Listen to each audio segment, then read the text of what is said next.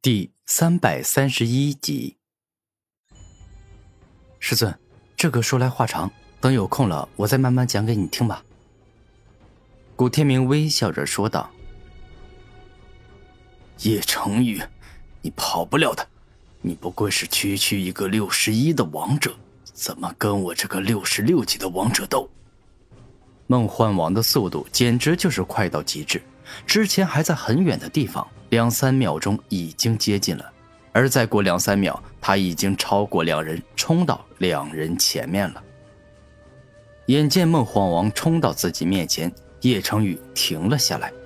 他知道自己今天跑不了的，必须要进行一场血战，所以只想逃到一个人少、适合战斗的地方。哎，这回真的头疼了，前有一个王者，后有一个王者。且还是实力都比我强的呀！叶成宇有些难受的摇了摇头。稍微一停，玄机子亦是赶了过来，跟梦幻王并肩而立。你这个混蛋小子，你说我的陈儿与宗主的花儿，哪一个是你杀的？玄机子十分恼怒的问道。不好意思，两个都是我杀的。古天明大方的承认了。怎么可能？以你的实力，怎么可能把他们俩都杀了呀？玄机子连连摇头，有些无法相信。你们不是有专门为凌晨和梦如花制造的生命之灯吗？可以在他们死后判断出是谁杀了他们的。古天明说的很平静。对，宗主，我们各自将晨儿与花儿。已经熄灭的生命之灯对着他，看看是否会发出血红色的光芒。玄机子说话间，将收入空间戒指里属于凌晨的生命之灯取出。梦幻王亦是将属于梦如花的生命之灯取出，而后两人各自将生命之灯对着古天明，顿时两盏生命之灯各自释放出璀璨的血红色光芒。好，很好，臭小子，看在你主动承认的份上，我就不将你折磨一百年再死了，我改成折磨你十年，再要你的命。梦幻王露出恶魔般残忍无情的眼神，仿佛要活生生把古天明吃了一样。没错，这十年时间里，我与宗主会每天来看你。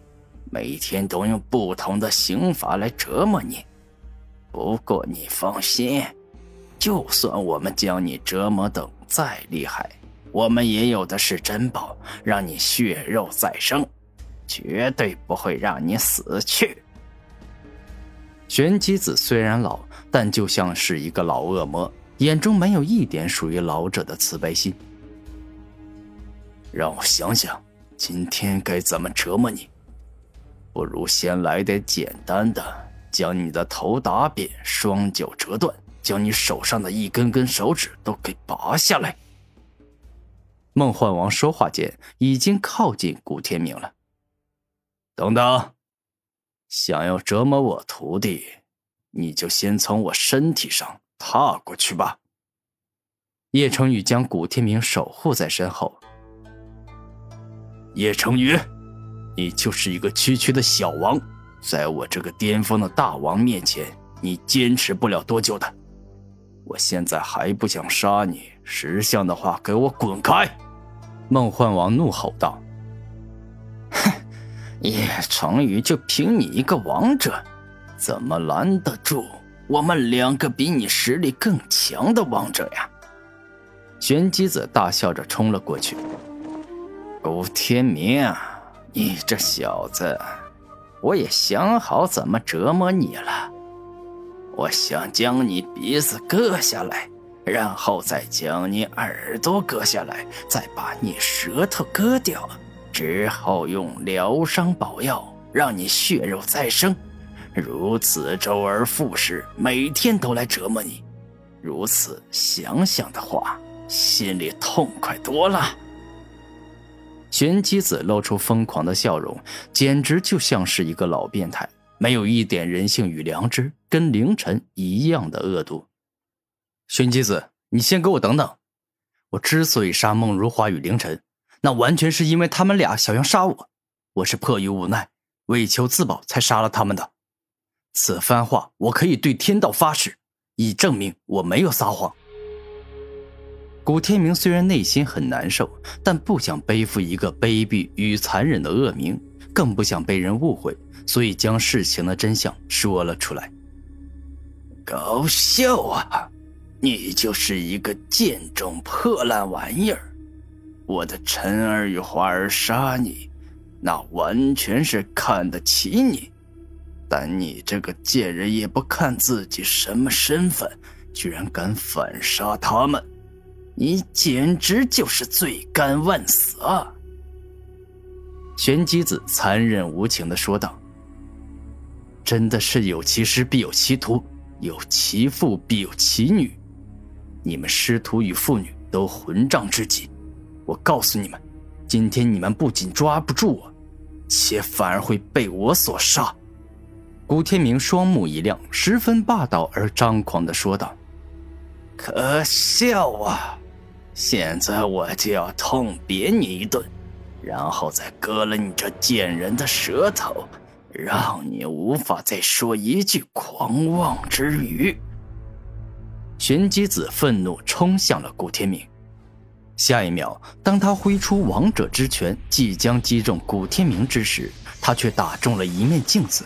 一面名为“真我圣镜”的镜子，我的拳头好痛！这，是什么镜子？怎么会这么硬啊？玄机子有些惊讶的说道。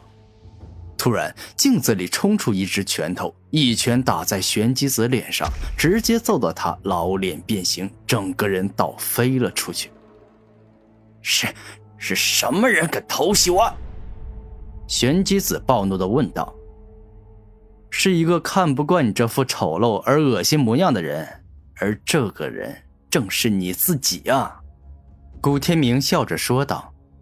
当玄机子向前一看，居然发现真的有另外一个跟他长得一模一样的人从真我圣境里走了出来。师尊，准王器山河设计图还在玄机子身上吗？古天明认真的问道。还在。那天梦幻王在得知自己女儿死后大发脾气，我知晓后连忙赶去，说陪他一起去找杀人凶手。之后我陪梦幻王一起赶来，还没有见玄机子将山河设计图拿出来过。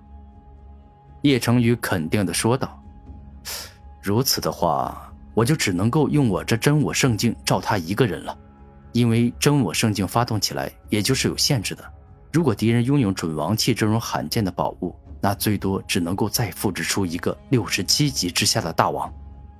古天明内心做出决定，用真我圣境来解决玄机子，而后自己与战天来打败梦幻王。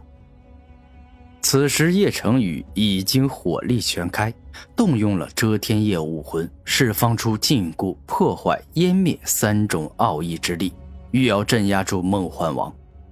但梦幻王天赋与能力都很强，再加上他足足比叶成宇高了五级，故此才刚交战就占据了上风，压住了叶成宇。